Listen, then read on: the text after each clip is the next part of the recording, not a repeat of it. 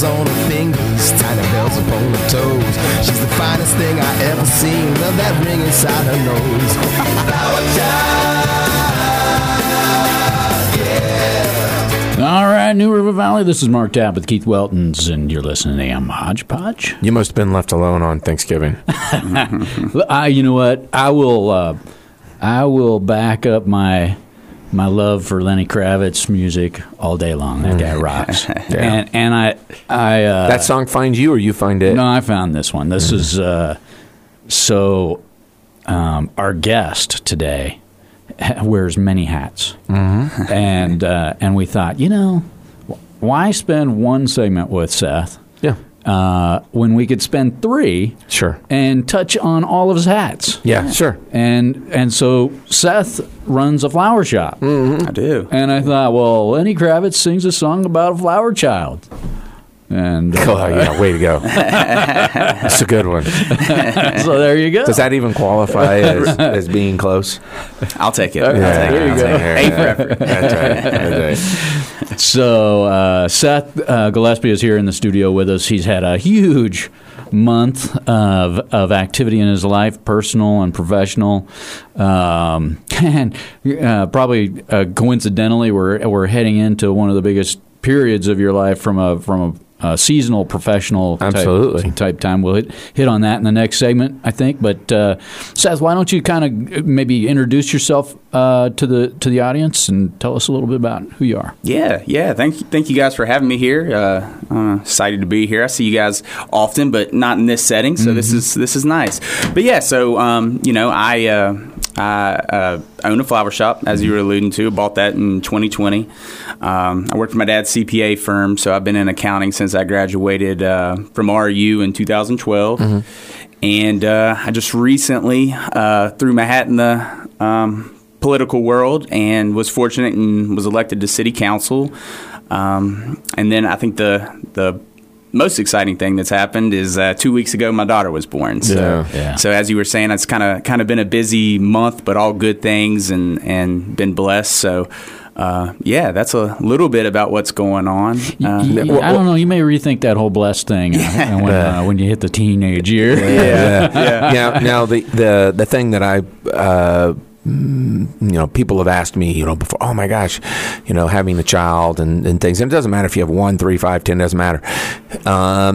It is amazing how the 9 months, they actually go by really fast.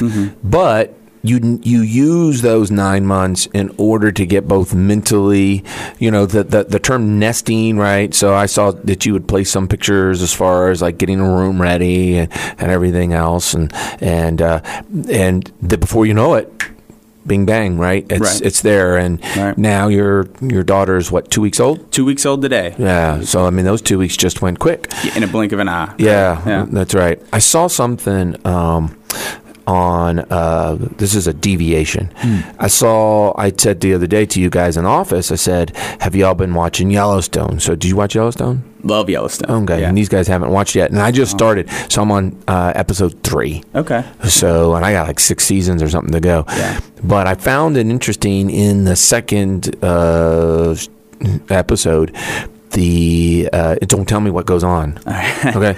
But there's the Indian chief for the reservation, and he's mentioning to, and I don't know all the characters' names, but he's mentioning to the son, who at least in season 2, he's the one who returned from special forces, and so don't tell me what happens to him, but he says, do you know why your child, all children, he says, are born coming out looking just like their father?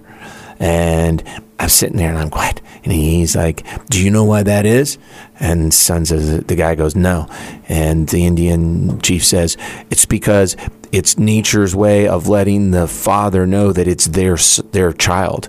And if it wasn't their child, they would kill it. And that's the same way nature works too, to where if the the baby doesn't come out looking like the father. And he says that all changes within 2 to 3 weeks. And fortunately, they take on the appearances of their mother. Has that already started to happen? Oh, thankfully for my daughter, I think so. There you go. Yeah. But I thought that was, he says they all come out looking like their parents. And the fun part about that is when I heard that, every person has always said, oh, my God, the baby pictures, they look just like you. Well, today they all go, oh, you look just like your wife. You know, and aren't you so lucky? And you're like, yeah. You know, I mean, they don't have big nose and big ears and, necks. It's like, oh, absolutely, 100%. Right. So it is interesting. That's a deviation, but would you agree with that fact? No. Sorry, dude. Now, maybe they do look like their dads, just because most dads are bald and ugly. Sure, but but your kids have a lot of Weltons in them. Well, yeah, but I mean, I get what you're saying. Yeah, and a lot of people think that my father-in-law, because he's got a very similar build. Yeah, and they're like, he's your father. Yeah. So. I could kind of see when he looks nothing like my real dad. Yeah. You and Patrick are twins, though. Yeah, everyone says that. It's like this area, the eyes and the bridge of the nose, I think, is really common with all the kids. We can all smell well. We're good at that. Yeah, we're good at that. Speaking of smelling, let's talk about flowers. Yeah. So, Seth, I don't know if you could pick two more opposite professions, accounting and flowers. Mm-hmm. Tell us a little bit about what motivated you to buy the flower shop a couple years back. Yeah. Sure. So, it was kind of random. They were they had been a client for us at the CPA firm, and so I was very familiar with the business, and we knew the barbers pretty well. I've known Mike for a long time, and so we were familiar with the business, and the previous owner had just kind of gotten off track a little bit, mm-hmm. But. I had the numbers. I knew the sales were still good. I knew it was a healthy business, just maybe needed a little new direction. When he stepped down, we talked to Mike, and we said, hey, is Earlene interested in still working? Because mm-hmm, she, mm-hmm. If anybody has been to our flower shop, they know Earlene is, she is Gates. Right. She truly is. And I would never have taken it on if she wasn't. Really? If it wasn't a package deal. Yeah. She was the deal breaker. And so she said, I would love to continue. We kind of ran the numbers and thought, it was worth taking a chance on. And, so far it's worked out well. And I'm truly blessed to have her. She's phenomenal. She's been doing it for 30 plus years. So was it one of those things where, because I think this happens a lot, small business is started by somebody who has a passion in something. Mm-hmm. And that is usually not running a business. And so maybe did Earlene have a passion in flowers and arrangements and that sort of thing, and then just got burnt out on the business and thought, and this is a perfect arrangement? Well, so she... No pun intended. Yeah, right. That was nice. Everyone's surprised that she has never actually owned the business. Uh-huh. So she has always worked, and she's and I've asked her, and at one point, I think she was considering owning the business, but... I think you nailed it. Yeah. I think it's her passion, and her passion is designing, working with the clients, not so much my passion, which is the numbers and the nuts and bolts of things. So that's why I think we've really gelled well together. It's kind of the yin to the yang. She has... Yeah. You don't want me bringing your wife an arrangement. Right. You're still going to be in the doghouse if that happens. That was the next question I was going to ask. Is if I gave you 15 flowers, would you be able to put it into an arrangement for me and make it look good? I would take it to Earlene, let her arrange it, and then I'd come deliver it. That would be my contribution. So, what do you think of this? Yeah, that's great. So especially on the holidays, which in the floral industry, Valentine's Day and Mother's Day are the Super Bowls, mm-hmm. And it's all hands on deck. So, which Valentine's Day is in the middle of tax season, so that's typically a really busy. Yeah. How important was it for you to keep the name?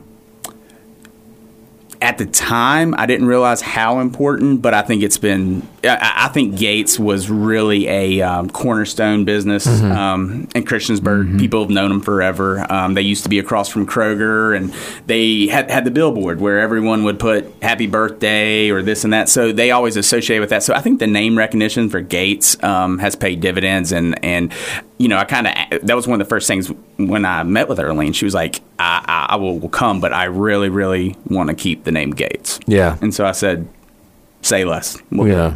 So what kind of changes have you made? I think the biggest change that we've probably made is more of an online and social media presence. They really were non-existent before that. And, I mean, that's free advertisement. I'll do some of the boost on Facebook, but even then I can control the audience. I control the age demographics. I can control, you know, how much I want to spend. And they weren't doing any of that. So I think we've had a real uptick in that. We've moved locations. And I think that's turned out so far to been a positive. And other than that, you know, Earlene knows how to do this and has been doing this. So it was more of just me kind of coming in, doing the accounting, doing the books, and staying out of her way for the rest. Yeah, and I know there's been quite a bit, and we'll go ahead and take a break here in just a second, but I know that there's been a significant change in supply chain stuff, and most people don't maybe recognize that the flowers aren't all grown in your backyard, right? That they have to come from significant distance and even continents. Right. So I'm just curious, was that something that kind of took you off guard, or did you just roll with it? So two things on that. One, more on the supply chain issue has been the containers. So we're with Teleflora, and a lot of their products, unfortunately, are made in China. So last Christmas, we did not get our shipment of containers that we had ordered. So the glass vases and the pots and stuff like that. Right. Sure. Flowers are more temperamental and infected more so by environmental issues. If we get our Rio Roses from Mexico, if they have a huge drought or a huge monsoon or something, that affects not only prices but availability. So you're kind of fighting both. A little bit of supply chain, a little bit of environmental issues. So, yeah, and you brought up supply chain, and I know we've got to get into another segment, but I've got to ask you, I mean, because of that, have you been able to source it to someone in the United States, or is there just nothing available? As far as containers go, I'm a Goodwill guy, so I will go and, you know, for the clear C99 vases, I like to recycle, reuse. But when it comes to our product from Teleflora, it's outsourced, unfortunately. Yeah. What about using, like preschoolers to turn toilet paper roll things into vases, that kind of thing? If the price is right. That's right. We used to do that. Don't you remember that? Yeah. You'd make things out of toilet paper rolls for your mom. Yeah, maybe. Grade school. I could have remembered. Yeah. All right. With that being said, we'll go ahead and come back in our next segment, and we'll continue our conversation with Seth. You're listening to AM HodgePodge.